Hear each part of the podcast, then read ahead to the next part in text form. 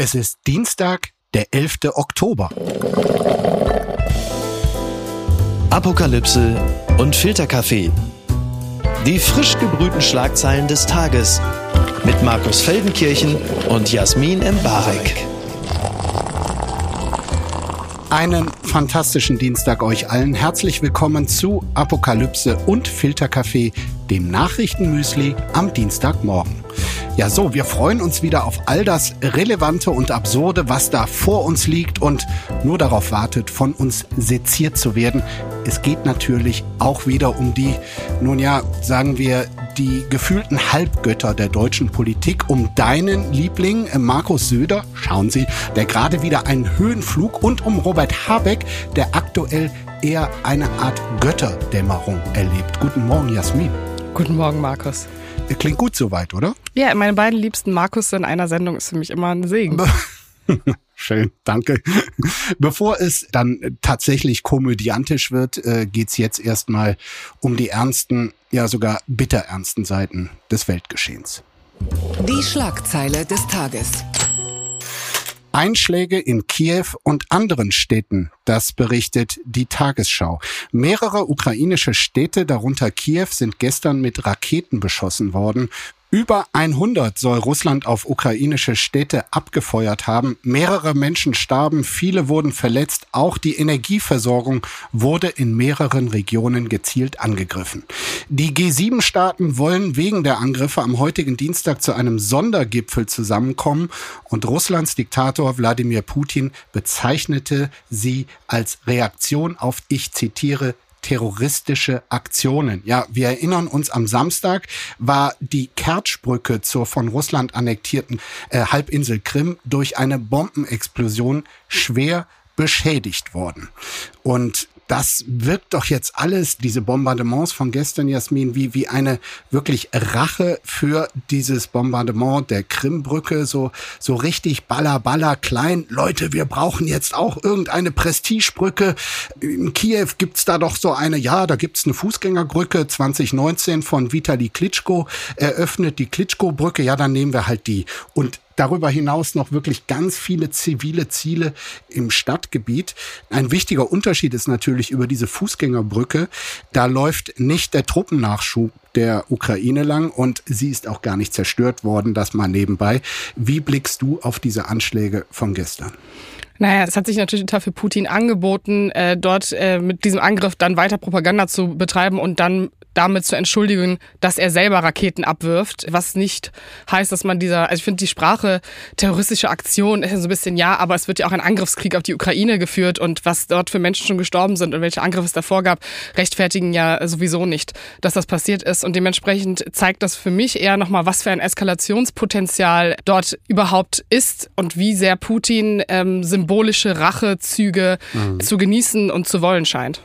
Ja, also ich kann mich noch genau erinnern, am Samstagmorgen, als ich wach wurde und dann davon erfuhr und man auch direkt schon auf Social Media diese Bilder dieser brennenden Brücke, zum einen die Eisenbahnstrecke, aber auch die zerstörte Fahrbahn dort dieser Krimbrücke sehen konnte. Und ich meine, von der deutschen Twitter-Gemeinde, das wurde zum Teil wirklich also enthusiastisch, voller Schadenfreude gefeiert, von wegen, haha, hier Putins Prestigebrücke. Darüber läuft der Nachschub der Truppentransporte für den Süden der Ukraine. Also fast Feierstimmung. Und ich muss sagen, ich habe angesichts solcher Jubelnachrichten gleichzeitig ein, ein beklemmendes Gefühl gehabt, weil natürlich freut man sich einerseits, wenn es eine massive Beeinträchtigung des russischen Truppennachzugs gibt. Aber andererseits wusste ich sofort, das wird Konsequenzen haben und sicherlich keine guten. Also aus dieser Ambivalenz finde ich gerade nicht raus. Wie geht's dir damit? Da äh, stimme ich dir total zu. Ich war auch so ein bisschen auf Twitter so zwiegespalten. Ich glaube, dass man das ja als Person, die davon äh, nicht betroffen ist, ja diese, dieses Gefühl eigentlich nachempfinden kann. Wobei ich verstehe, symbolpolitisch so einen besonderen Erfolg zu feiern aus Sicht der Ukraine. Mhm. Ja, also dass diese Brücke zerstört wurde, ist ja auch irgendwie Motivation in dieser Frage, wie weit die Ukraine das noch aushalten kann, dagegen steuern kann, wie lange sie durchhält, ja. ob sie diesen Krieg gewinnen kann. Das heißt, einerseits habe ich schon diesen Enthusiasmus mitgespürt und hoffe, dass er dazu beiträgt, dass es weiterhin auch genug Kraft gibt, um dem standzuhalten. Andererseits ist so die Eskalationsstufe die nächste einfach erreicht und äh, da verstehe ich dein, äh, ich würde sagen, Angstgefühl äh, sehr, sehr gut. Jetzt sind wir ja wieder in dem berüchtigten Bereich der sogenannten Kreml-Astrologie. Was geht da vor im Innern des Kreml oder noch besser im Kopf äh, dieses Diktators? Erstmal die gute Nachricht. Also vor zwei Wochen hat Wladimir Putin ja noch öffentlich damit gedroht bei dieser Verkündung der Mobilmachung, dass ein Angriff auf russisches Territorium auch mit dem Einsatz von Atomwaffen beantwortet werden könne. Und dann dieser markante Nachsatz, das ist kein Bluff. So, das hat er jetzt definitiv nicht äh, getan. Und er hat auch in seiner Erklärung gestern, rhetorisch klang er ganz anders. Das ist schon mal gut. Trotzdem, glaube ich, liegt da natürlich eine Riesengefahr in der Luft, weil diese Krimbrücke, das war für ihn schon etwas, etwas Markantes. Und entweder ja. lässt das jetzt ihn gedemütigt und rachsüchtig zurück, sicherlich nicht gut. Oder aber, selbst wenn ihn das persönlich kalt lässt, gerät er doch enorm unter Druck von den eigenen, noch radikaleren Bluthunden, die ihn da wirklich unter Druck setzen und frei übersetzt ihm da sagen, Wladimir, du schwaches Würstchen, sei endlich ein Mann. Also wehr dich und zeig der Welt, dass Russland eine, eine harte Sprache spricht.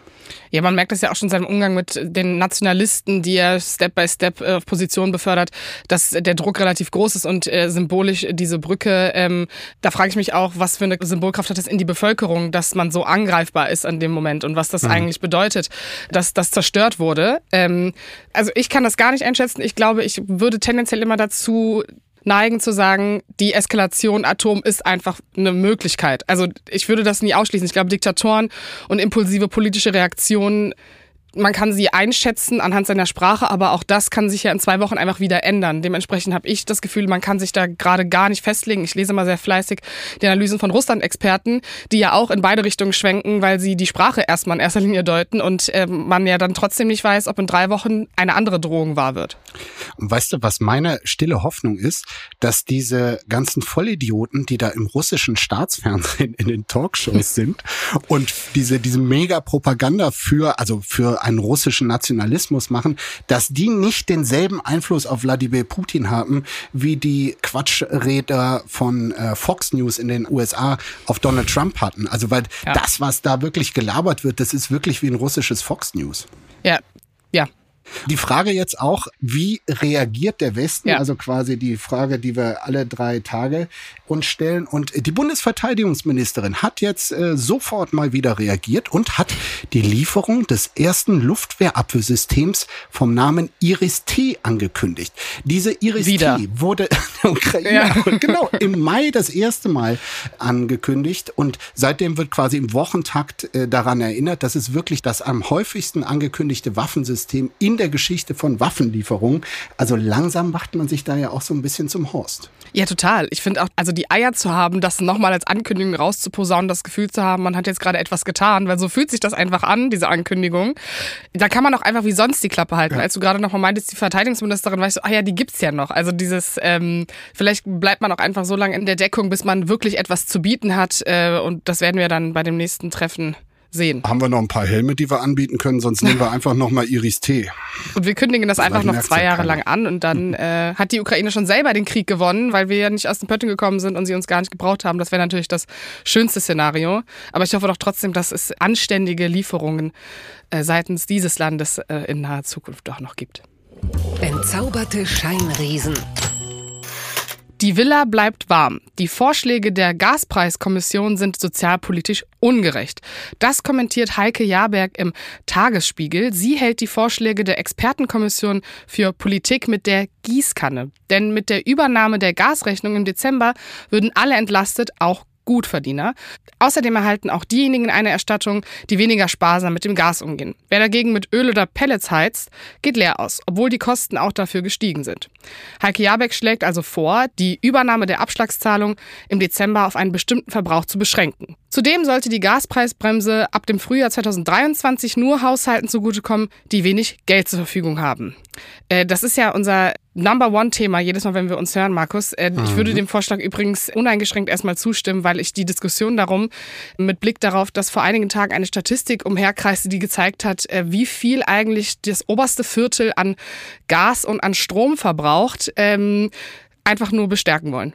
Wie siehst du das? Ich vermute, die verbrauchen eine ganze Menge, ja? Ja, ich glaube, ich habe es nicht mehr genau im Kopf, aber äh, ich glaube, die reichsten 5% so viel wie 40 Prozent an der unteren Grenze oder so. Also es ist ähm, eine sehr erwartbare Analyse, aber auch trotzdem immer wieder schockierend, wie einfach es eigentlich wäre, äh, bestimmten Gesellschaftsschichten nahezubringen, dass sie ihren Verbrauch doch drosseln könnten und man dementsprechend äh, solidarisch durch diesen Winter kommen könnte. Absolut. Und warum Leuten, die einfach mal ge gefühlt 150 oder 200.000 äh, Euro im Jahr verdienen, warum denen die Dezember-Abschlagszahlung quasi staatlich übernommen werden soll, das leuchtet mir überhaupt nicht ein.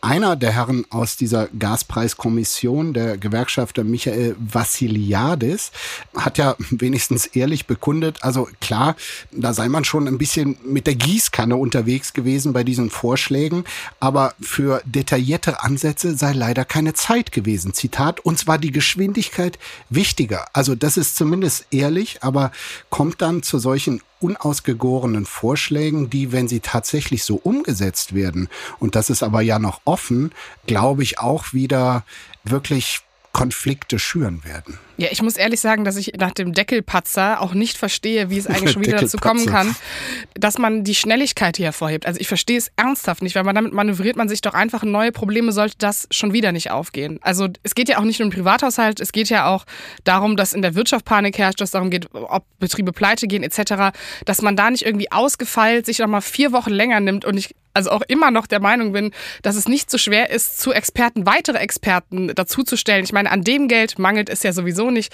Und zu sagen, wir erhöhen jetzt hier die Kapazitäten an Personal, die das bestimmt. Mich macht das einfach wütend, weil ich so denke, okay, wenn man das Privileg hat, das eigentlich sauber auszuarbeiten, wieso rechtfertigt man sich dann irgendwie in so einem überalten Mist, der am Ende des Tages sowieso sofort zerrissen Gut. wird von jedem, der sich damit befasst? Da kommt mir dann schon nochmal ein Gedanke und äh, da wir ja auch gerne mal äh, selbstkritisch hier miteinander reden, ist die Politik da nicht auch eine Getriebene von den Medien, also uns Journalistinnen und Journalisten. Und ich kann mich natürlich an Kommentare vor ein, zwei Wochen erinnern, die sagen, jetzt haben wir schon fast Oktober ja. und es ist überhaupt nicht klar, den Bürgerinnen und Bürgern ist überhaupt nicht klar gemacht, wie sie denn sozial entlastet werden sollen mit Blick auf die ansteigenden Energiepreise. Und, und das hat natürlich auch den Druck auf diese Kommission jetzt schneller zu liefern erhöht. Okay, jetzt kann ich eine wilde These aufstellen, dass die ja, Enttäuschung das. über Habecks ehrliche Kommunikation dazu geführt hat, dass Journalisten jetzt wieder alles schnell, schnell und unehrlich ein einfordern. Ähm, nein, so platt möchte ich nicht sagen. Äh, ich glaube, dass Medien eine große Schuld daran äh, haben, dass dieses Gefühl von, dass Politik so schnell gehen kann, auch in Krisenzeiten, immer bei ja. jeder Entscheidung, dass dieses Gefühl auch bei den Bürgerinnen und Bürgern dann ankommt, die ja dann auch diese Medien konsumieren. Andererseits glaube ich auch, dass man, äh, Stichwort Ehrlichkeit, auch hier wieder einen Schritt dazu wagen kann, zu sagen, okay, wir haben gerade die und die Option und werden das in Ruhe ausarbeiten und das immer wieder zu betonen, bis es halt passiert, um einfach zu sagen, es gibt gerade eigentlich nicht die Kapazitäten, um das in dieser Schnelligkeit mhm. auszuarbeiten. Das fände ich viel angenehmer. Das passiert aber natürlich nicht. Äh, das ist, glaube ich, ein Teufelskreis, aus dem kommen wir in realpolitischer Sicht in den nächsten Monaten und Jahren äh, der Krisen wahrscheinlich nicht raus. Aber das ist dir wahrscheinlich wieder zu pessimistisch jetzt, oder? Ach du, du bist, wie du bist. Ich habe mich da längst dran gewöhnt, also deshalb sage ich gar nicht zu.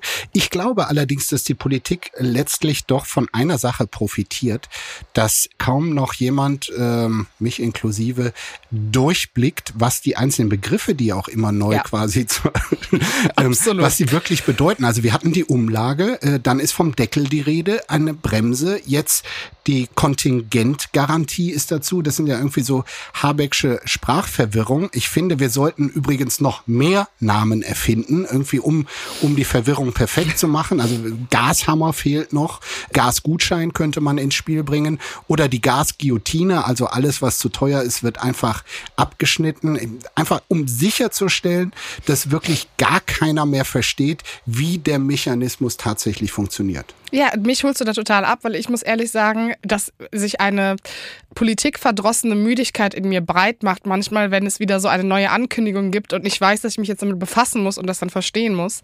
Und ich habe das Gefühl, wenn man etwas beruflich macht und verstehen muss, das einen schon so abnervt, es dem Rest wahrscheinlich viel ähnlicher geht. Und äh, da muss ich leider auch sagen, Robert Habeck ist doch eigentlich so volksnah und kann doch so gut erklären. Warum macht er nicht einfach mal ein Instagram-Video für mich, wo er mir das erklärt? Also da kann er eigentlich wieder zurück zu, finde ich. Da warten wir jetzt mal drauf, ob das noch kommt die nächsten Tage. Jasmin, fühlst du dich eigentlich ähm, so vom Wesen her als Verbraucherin? Ja. Ja? Total, ich fühle mich da immer total angesprochen. Mir geht das so auf den Nerv, ja. Diese Reduktion des Ichs auf wirklich die Verbraucher. Also ich sehe mich gerne als, als Bürger, als Sohn, als Vater, als Journalist, was auch immer. Aber es ist jetzt immer nur der Verbraucher angesprochen, ja. Das hat doch irgendwie wie so ein dümmliches Wesen, das die ganze Zeit rumsitzt und verbraucht, verbraucht, verbraucht. Ja, ich, nee, aber ich finde, das hat ja manchmal so, also ja, man kann sich dabei dümmlich fühlen. Ich habe immer das Gefühl, das hat so ein bisschen so, ich fühle mich dann als aktives Mitglied dieser Gesellschaft im wirtschaftlichen Sektor und fühle mich dann angesprochen von, ähm, ja, ich fühle mich dann einfach angesprochen Lass und denke uns so, ja, das bin ich. Hi, ihr wollt mich ansprechen. Wenn ihr Verbraucher sagt, weiß ich ganz genau, dass ihr gerade mit mir sprecht. Vielleicht bin ich einfach nur Opfer des äh, wortgewandten Kapitalismus. Ich weiß es nicht. Das könntest du mir einfach beibringen, das Verbrauchen zu genießen. Vielleicht gehen wir demnächst mal gemeinsam verbrauchen. Bitte empören Sie sich jetzt. Die Unzufriedenen sind die stärkste Partei. Das berichtet Welt.de. Ja, wir blicken nochmal auf diese wirklich unsägliche Landtagswahl da in Niedersachsen am vergangenen Sonntag, die allen Bundesbürgern irre viel Geld, irre viel Fehlentscheidungen und irre viel Verunsicherung eingebracht hat, weil es ja über Wochen den Anschein hatte, als handle die Bundesregierung in der größten Krise der Nachkriegsgeschichte vor allem aus Rücksicht auf diese verfluchte Landtagswahl da in Niedersachsen und insbesondere auf das Schicksal einer, wie sich jetzt herausstellte, 4,7 Prozent Partei, nämlich der FDP. Aber gut, lassen wir das. 40 Prozent der Wahlberechtigten in Niedersachsen haben am Sonntag nicht gewählt. Damit bestätigt sich ein Trend der vergangenen Jahre und der Journalist Jakob Heiner verteidigt in der Welt die Nichtwähler. Nichtwählen sei kein Problem von Politikverdrossenheit oder Politikmüdigkeit, sondern Realismus, dass heute immer mehr Menschen keiner Partei zutrauen, ihre Probleme zu lösen, ist nicht nur folgerichtig, es ist verständlich, schreibt da der Kollege. Ist es für dich auch verständlich? Also die These ist ja sehr streitbar, aber ich finde es unfassbar wichtig, dass sie aufgegriffen wird, weil Ja, diese so- Politikverdrossenheit entweder als Ignoranz oder als ja als Folge von äh, Politik lügt etc. sind alles Querdenker, was auch immer äh, zu äh, bezeichnen. Das geht halt nicht auf und was ich daran so interessant finde, ist dieser Realismus, den habe ich so verstanden, dass es ja darum geht, dass Menschen das Gefühl haben, ihre Stimme bewirkt ja am Ende des Tages nichts, wenn sie gehen, weil am Ende wird trotzdem irgendwie rot-grün gewählt oder Stefan Weil bleibt im Amt und dementsprechend vielleicht sind sie auch alte SPDler. Es sind ja auch sehr, sehr viele SPDler nicht Wähler geworden, die vorher die Klar. SPD gewählt haben. Oder auch die CDU. Und da habe ich so das Gefühl, es ist eher so ein Automatismus, auch nach so viel Krisenzeit, zu sagen, okay, also am Ende des Tages juckt es halt nicht, ob ich wählen gehe oder nicht, ganz platt gesagt, was natürlich am Ende des Tages sehr, sehr schädlich für die Demokratie ist. Aber das aufzugreifen und diese Leute wieder abzuholen, ist, glaube ich, viel wichtiger, als darüber zu diskutieren, wie viele von denen jetzt irgendwie zu dem Spektrum gehören, zu diesem Sektor etc., sondern ähm, das irgendwie als Warnruf nehmen, dass Politik und Wahlkampf einfach auch bei den Leuten anscheinend überhaupt nicht ankommt und nicht das Gefühl gibt, äh, dass wenn man wählen geht, hier die politische Stimme gehört wird. Also was mich daran stört, ist, dass quasi hier auch wieder die Bürgerinnen und Bürger so, äh, wie wir es eben hatten, quasi als Verbraucher oder als Konsumenten von Politik irgendwie die, da wird ihnen was aufgetischt und entweder schmeckt's ihnen und nicht und tatsächlich geben viele Umfragen her, dass es ihnen zunehmend weniger schmeckt, was ihnen da aufgetischt wird. Auch die Kompetenzvermutung, also so der Glaube, Parteien können die Probleme der Gegenwart lösen, ist tatsächlich laut Umfragen stark gesunken in den vergangenen Jahren. Aber mir ist das, wie gesagt, zu passiv gedacht, weil ich finde nach wie vor, es gibt nicht dieses vermachtete System da oben, was uneindringlich ist. Wir haben eine Parteiendemokratie. Ich weiß schon auch, was in jeder einzelnen Partei und im politischen Prozess besser laufen könnte. Aber natürlich kann sich jeder vom Ortsverein über einen digitalen Ortsverein einbringen und das, was ihm wichtig ist, erstmal versuchen, dort zu platzieren. Und da gibt's auch Leute, die es schaffen, irgendwie dort an, an einflussreiche Stellen zu kommen. Also dieses, äh, ihr da oben und wir dürfen ja nie, das ist mir ein bisschen zu hm. pauschal. Oh, da würde ich, da würde ich so ein bisschen widersprechen, weil ich das Gefühl habe, dass ja, alles andere Politik, hätte mich jetzt auch überrascht. Ja, aber sorry, also jetzt mal so realpolitisch gesehen, ne, glaube ich, dass Politik kommunikativ einfach einen Fehler gemacht hat, der zu diesem Gefühl geführt hat. Das Gefühl stimmt nämlich nicht, dass man nicht partizipieren kann, da würde ich dir zustimmen, aber das Gefühl wird vermehrt in dem Moment, wo man einfach, also ich habe ja die die steile These, dass unsere Parteien fernab der Linken und der AfD sich ja einfach in vielen demokratischen Grundsätzen sehr gleichen, im Gegensatz zu unseren Nachbarn zum Beispiel in Frankreich etc. Das heißt, es ist in bestimmten demokratischen wichtigen Dingen gibt es eine Art Konsens und all diese vier Parteien, also SPD, Grüne, FDP und äh, Union, können miteinander koalieren, die koalieren in verschiedenen Zusammenstellungen und ich glaube, diese Art von Einheitsbrei oder das Gefühl von wirkliche Veränderung oder eine neue Vision ist mit den etablierten Parteien nicht möglich. Das haben diese Parteien auch in dem Moment selbst gestreut, wo sie sich einfach immer wieder in Wahlkämpfen, die jedes Jahr passieren, so anpassungsfähig gemacht haben. Und das verstehe ich schon, dass Leute da das Gefühl haben, ja gut, ob ich jetzt in den grünen Ortsverband gehe oder bei der CDU da irgendwie einen Stadtratposten kriege, das ist am Ende des Tages auch egal, weil es gibt ja auch, und das muss man sagen, in der Politik gibt es schon eine Art von Vernetzung und, und Zustände und Macht, äh, die dazu führen, dass es eine Art von überproportionaler Deutungshoheit gibt von bestimmten Lagern, die am Ende des Tages sehr, sehr demokratisch kompromissfähige Entscheidungen treffen und das auch in den letzten Jahren sich jetzt nicht geändert hat. Und das sieht man auch an der Ampel. Also, ne, wir hatten ja Klar. auch schon hier die Diskussion von Veränderungen und ne, neue Art von Politik. Die Ampel ist einfach fast wie die GroKo mit ein, zwei Sozialprojekten mehr. Das ist auch nicht schlimm oder gut, sondern es ist einfach Teil dieser Demokratie, in der sich diese etablierten Parteien in vielen Dingen sehr, sehr ähnlich sind. Ja, das war jetzt ein sehr, sehr langer Monolog darüber, dass ich das erstens gar nicht so schlimm finde und zweitens glaube, dass diese These ein wichtiger Diskussionspunkt ist, um eigentlich wieder Leute ehrlich politisch abzuholen. Ich will einfach nur mal dran erinnern, an diesem Kommentar, den du hier so rühmst. Äh, da steht unter anderem, Antipolitik wird immer als unpolitisch geschmäht. Das allerdings ergibt nur dann Sinn, wenn man ernsthaft glaubt, an der herrschenden Politik entscheidend beteiligt zu sein, was ungefähr so plausibel ist wie die Wahl des Impfstoffs bei einer erzwungenen Behandlung als freie Entscheidung zu bezeichnen. Ich habe ja gesagt, da dass ich die These prinzipiell gut finde. Nicht, dass ich jetzt jedem einzelnen Satz zustimme. Da gibt es auch durchaus kritische Sätze in diesem Text. Aber so mit Blick äh, in die Medienlandschaft war das einer der Texte, der mal dieses Phänomen versucht hat, anders aufzugreifen. Und äh, den ersten Dingen, die ich gesagt habe, würde ich da zustimmen in dem Text. Den Satz würde ich jetzt zum Beispiel streichen, wenn ich ganz ehrlich mit mir selbst bin. Ganz weit vorne.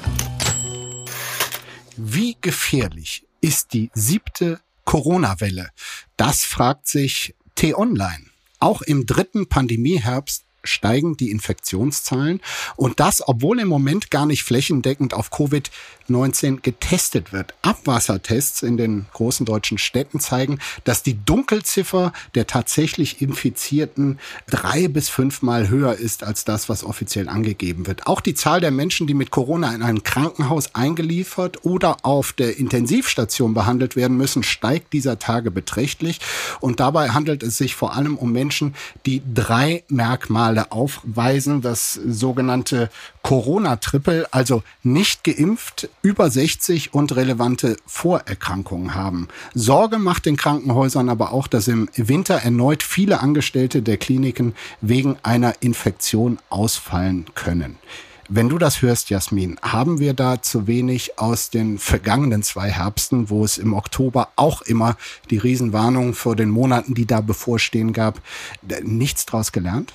Ich muss da ganz perfide sagen, das ist einfach jetzt Learning by Doing. Ne? Das ist, jetzt trifft ja genau das ein, wovor man gewarnt hat, dass wenn es zum Beispiel keine gewisse Art von Impfpflicht gibt etc., dass das am Ende trotzdem die Krankenhäuser überlasten könnte, weil fernab von jungen Menschen, einfach ältere Menschen, die nicht geimpft sind, erstens trotzdem weiterhin schwere Verläufe haben und die Krankheit weitergeben etc. etc. Das hatten wir ja. alles schon. Das ist halt einfach das System wird jetzt nochmal getestet und ich habe ja manchmal so einen sehr antikapitalistischen Ansatz zu sagen, ich wünsche mir manchmal für das Gesundheitssystem, dass es einmal kollabiert, damit es aufgebaut wird. Denn ähm, wenn jetzt schon die Kliniken überlastet sind mit ähm, so vielen Fällen, mit Personalausfällen, zusätzlich zum anderen Betrieb, ne, der dann nicht weitergeführt werden kann, dann warten Menschen wieder auf wichtige OPs. Ne? Wir haben ja auch noch andere Menschen mit schlimmen Krankheiten, äh, Krebspatienten etc., wo sozusagen dieser Dominoeffekt des Dramas äh, einfach stattfinden wird. Und das wird mhm. auch diesen Winter wieder passieren, denn es sind nicht genug Leute geimpft.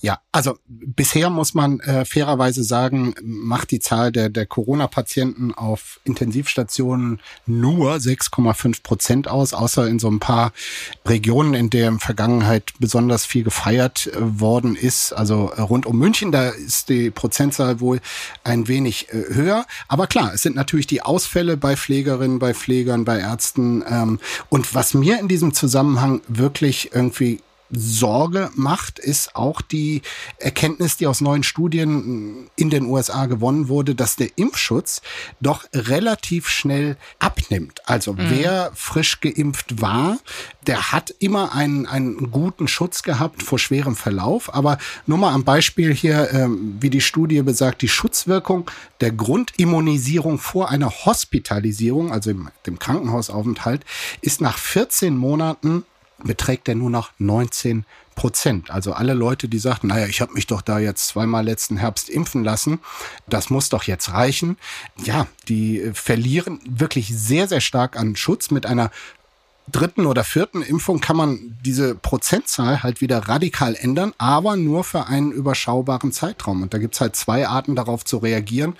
Entweder sagt man, siehst du hier, wusste ich's doch, der Impfstoff ist scheiße, der, der hält nicht lange, oder aber du akzeptierst das Ganze und sagst, okay, dann gehe ich halt regelmäßig und hole mir eine neue. Und noch eine gibt es, oder du sagst halt, ich infiziere mich regelmäßig damit und dann habe ich irgendwie vielleicht Long-Covid und drei Benachteiligungen dadurch und äh, kriegt das halt immer wieder. Ja, äh, ich, die, die Embarek-Lösung. Super. Äh, nee, nee, um Gottes Willen, das ist nicht die Embarek-Lösung. Was etablierst du hier für Falschmeldungen, sag mal? Kann Ironie schon raushören. Nee, ich, ich habe schon eine gewisse Art von Angst, weil ich es einfach schlimm finde, was es für eine gesamtgesellschaftliche Auswirkung wieder hat, wenn man an seine Eltern denkt, wenn man an etc. Ne? Also das ist ja. ja nicht einfach wieder so ein, es sind halt wieder die gleichen Diskussionen wie vor zwei Jahren. Es ist wieder so ein, man fällt wieder in die Pandemie rein. Es wird definitiv, wenn die Zahlen so massig steigen, wieder Einschränkungen geben, die wichtig sind, um halt einfach die Menschen der Gesellschaft, die sich eigentlich die ganze Zeit schützen, auch zu schützen und nicht fahrlässig da reinrennen zu lassen lassen, wenn ein großer Teil der Gesellschaft meint, okay, die Pandemie gibt es jetzt nicht mehr. Du hast ja eben schon München erwähnt, wo eventuell das Oktoberfest irgendwie Auswirkungen darauf haben könnte, äh, wie äh, diese Krankheit super gespreadet hat.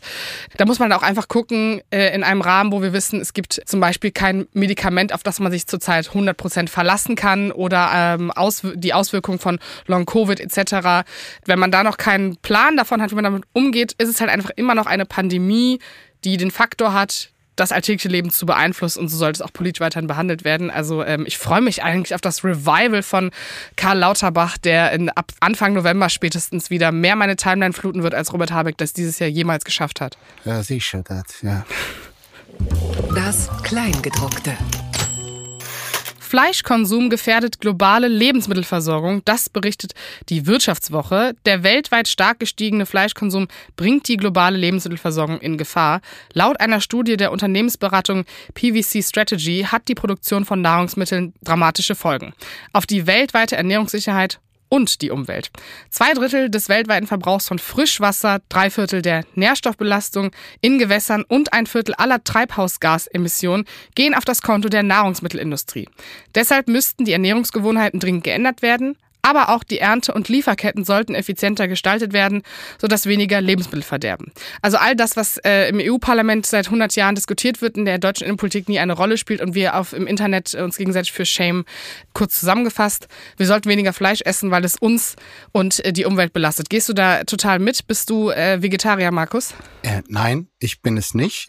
Ich meine, bei allem, was man liest über die Zusammenhänge, kann man einfach gar nicht nicht mitgehen. Es ist aber schwierig. Also ich, habe persönlich meinen mein Fleischkonsum, ich würde mal sagen, in den letzten Jahren doch stark gesenkt. Aber dieses komplett äh, drauf verzichten, ähm, das fällt mir schwer. Ich habe es zumindest bisher äh, nicht gemacht. Also eher Fisch als, als rotes Fleisch, äh, hin und wieder äh, Huhn, alles etwas weniger, aber ganz weg, äh, nee, so weit bin ich nicht gegangen. Wie, wie ist es da mit dir? Ich finde Individualshaming bei dieser Frage sowieso schwierig, denn äh, wir reden ja, ja auch von Lieferketten. Ja, nee, nee, ich wollte dich ja nur fragen. Ich habe in das Thema eingeführt, Markus. ne? du musst mich ganz kurz auch ausreden lassen. Es geht ja hier auch um größere Fragen. Also wie gehen Unternehmen damit um? Äh, wie viel Wasser wird für was verschwendet? Wie bepreist man bestimmte Dinge? Etc. etc. Das sind ja eigentlich die großen politischen Fragen. Und da ist für mich Individualshaming des Konsumenten, des Verbrauchers, um unser Lieblingswort aufzugreifen, Verbraucher, äh, ja. ist äh, da für mich zweitrangig. Und äh, das ist ja auch immer eine soziale Frage. Also ich persönlich muss ehrlich sagen, Fleisch und Fisch ist ja trotzdem, auch wenn es günstig zu haben ist, in vielen Stellen ja einfach teuer, weil man möchte ja auch nicht das 1,99 Aldi-Fleisch essen, weil man weiß, was drin ist. Und ich erinnere mich an meine Kindheit. Mein Vater kommt aus einem ähm, Dorf in Tunesien und da haben die früher die Fische legit mit den Händen gefangen. Da freuen sich jetzt wieder die Hörer, weil ich ein englisches Wort verwendet habe. Äh, Es tut mir leid. Und das war halt einfach super besonders, wenn es irgendwie damals die Möglichkeit gab, irgendwie zu Hause einen Fisch zusammen zuzubereiten, großen. Und dann hat ja jeder irgendwie, mein Vater hat da eine Zitrone drauf gehauen. Das war irgendwie das Highlight der Woche. Und gesund. Ja, voll. Also ich bin auch der Meinung, dass jeder für sich entscheiden darf, ob das gesund ist oder nicht. Ich finde, dieses pauschalisierende Fleischessen macht krank. Das hat eher was mit den Antibiotika zu tun, die da drin sind und nicht, ob äh, das Rind für einen gut ist oder nicht. Aber weil du den Verbrauch eben auch bei diesem Thema wieder angesprochen hast, es ist halt wirklich Wahnsinn. Das war mir äh, bis vor einigen Jahren nicht bewusst. Und neulich stand ich in einer Gruppe von Grundschulkindern, die mich darüber äh, mal so ein kleines Pro-Seminar hielt, über äh, das sogenannte latente oder virtuelle Wasser. Also wie viel Wasser wird verbraucht, um ein Produkt herzustellen oder heranzuziehen in der Landwirtschaft. Und da ist halt ein Kilogramm Rindfleisch Dafür brauchst du 15.400 Liter Wasser. Ja, nur das ist der quasi ist so ein krass, ja. Kilogramm. Äh, bei, bei Hühnern wird schon besser, 4.300 Liter. Und äh, Gemüse, für ein Kilogramm Gemüse 322 Liter. Also das hat da quasi die beste Bilanz. Hast du eine Ahnung, äh, wie viel man braucht, um eine Blue Jeans herzustellen? Mittlere Größe? Oh, ich glaube, das ist mehr als Rindfleisch. Habe ich Intuitiv. alles von den Grundschulkindern gelernt. Okay, also du quiz-test mich jetzt, ja? Ja, Ähm, also ist nicht mehr als Rindfleisch, aber es ist viel. okay, dann sage ich Eine 10.000 Blue Jeans. Liter. Fast 8000. Eine Liter Milch. Du trinkst doch gern Milch, ne? Ja, laktosefrei leider, aber trotzdem Eine komisch. Liter Milch. Wie viel äh, Wasser brauchst du quasi, um das herzustellen? 3.000? Äh, 1000. Oh, Und ein krass, Pullover 4400. Also das ist schon mal Das ist so besser als die. Blue Jeans. Ja. Ja. Also virtuelles Wasser, ein wirklich über Jahre unterschätztes und auch unterthematisiertes Thema. Unterm Radar. Die Lücken im Lehrerzimmer bedrohen das ganze Land. Das schreibt die Zeit. Nach Angaben des Deutschen Lehrerverbands fehlen in den Schulen im Moment rund 40.000 Lehrer. Bis 2035 könnten es dem Bildungsforscher Klaus Klemm zufolge sogar 160.000 werden. Und damit sind jetzt wirklich nicht all die Fehlstunden gemeint, weil der ein oder andere Lehrer gelegentliches vorzieht, den Vormittag zu Hause zu verbringen. Grippebedingt versteht sich natürlich nicht, dass das hier jemand in den falschen Hals bekommt. Also bitte, diese Fehlstunden, die kommen dann halt noch on top. Es fehlen tatsächlich jetzt schon 40.000 Lehrerinnen und Lehrer. Das hat Folgen, vor allem für die Schüler. Für sie fällt regelmäßig der Unterricht aus und sie werden zunehmend von Quer- und Seiteneinsteigern ohne pädagogische Vorkenntnisse unterrichtet. Jetzt sind wir beide, Jasmin, ja bekanntlich im Schulsystem von Nordrhein-Westfalen groß und klüger geworden. Einem Schulsystem, über das Spötter sagen, es mache eigentlich gar keinen Unterschied, ob da der Unterricht stattfindet oder nicht. Wie blickst du also als Kind Nordrhein-Westfalens auf diese Meldung? Ich kann das ja nur vergleichen. Ich bin ja Abi 2017 und mein Bruder macht in zwei Jahren Abi. Also der Unterschied zwischen meinen ausgefallenen Stunden und seinen ist ja schon beträchtlich und wir sind, wir reden hier von fünf bis sechs Jahren Unterschied, ne? Also NRW hat ein beschissenes Abi, darüber müssen wir nicht sprechen, das gebe ich äh, sehr, sehr gern zu. Und wenn ich dann auch höre, dass sozusagen dieser Lehrermangel dazu führt, dass sich die Bundesländer untereinander die Lehrer noch strittig machen mit Angeboten, da denke ich auch so, okay, da haben wir einfach wirklich verloren. Also was ist an NRW dann einfach attraktiv? Das weiß ich nicht. Also Sachsen-Anhalt zum Beispiel, die haben, die haben auch Riesennöte. Die suchen mit Headhuntern sogar im Ausland nach Lehrpersonal. Also es wird wirklich immer krasser. Gleichzeitig, ähm, du hast es gesagt, beschweren sich äh, Lehrer, Funktionäre darüber, dass die echten Lehrkräfte gar nicht mehr zu bekommen seien und deshalb überall an Grund- und Mittelschulen Diplomdesigner, Magister der nordischen Philologie, Bachelor of Law in China oder eine Fitnesstrainerin oder ein Sportökonom, so beklagt es zumindest eine bayerische Funktionärin, dass die jetzt plötzlich da vor den Schulklassen stehen und Ich frage mich, sind wir da nicht auch ein bisschen zu verbohrt? Braucht es wirklich da quasi zweites Staatsexamen oder können solche Leute vielleicht nicht auch gute, inspirierende Lehrkräfte sein? Da habe ich natürlich nicht das Fachwissen für, aber intuitiv würde ich sagen, das Spektrum zu öffnen und sozusagen die jeweiligen Mindestanforderungen abzutesten mit jeweiligen Zertifikaten etc. ist ja auch nicht so schwer. Und wenn man noch einen Schritt weiter geht, die Dauer dieses Studiums und die Unattraktivität der ersten Gehälter und der ersten Jahre mit dem Blick darauf, irgendwann mal verbeamtet zu sein und für seine Kinder vorzusorgen, die dann in der Klimakrise untergehen, ist natürlich jetzt auch nicht so super attraktiv. Sorry für das pessimistische Bild, aber äh, das ist ja einfach eine Frage von, wie wertschätzt ein Staat äh, sein Lehrpersonal. Personal. Und ich bin immer ein Fan davon, Leuten eine Chance zu geben. Und ich kann mich auch an Lehrer erinnern, die hatten immer so Stellen. Im Sommer wurden die nicht bezahlt, dann kamen die wieder, waren kurz angepisst, dann waren die aber wieder froh, dass sie bei uns waren, ähm, die super Unterricht gemacht haben, äh, super cool waren. Äh, und dementsprechend plädiere ich in jedem Falle für Ja. Einfach machen. Dem schließe ich mich an. Und jetzt kommen wir zum Abschluss unseres heutigen Podcasts. Darauf, worauf du die ganze Zeit gewartet hast. Jetzt geht es steil nach oben. Söder ist der beliebteste Politiker Deutschlands, Markus. Was macht das mit dir? Wir haben doch vor ein paar Wochen erst noch irgendwie analysiert, warum er in den Umfragen so abgesunken ist. Was, was ist denn jetzt geschehen? Also das, das macht in erster Linie mal Verwunderung ich frage mich bei den tausend Umfrageklitschen, die es in unserem Land inzwischen gibt, man hat ja das Gefühl, jede Woche macht äh, eine neue auf irgendwie.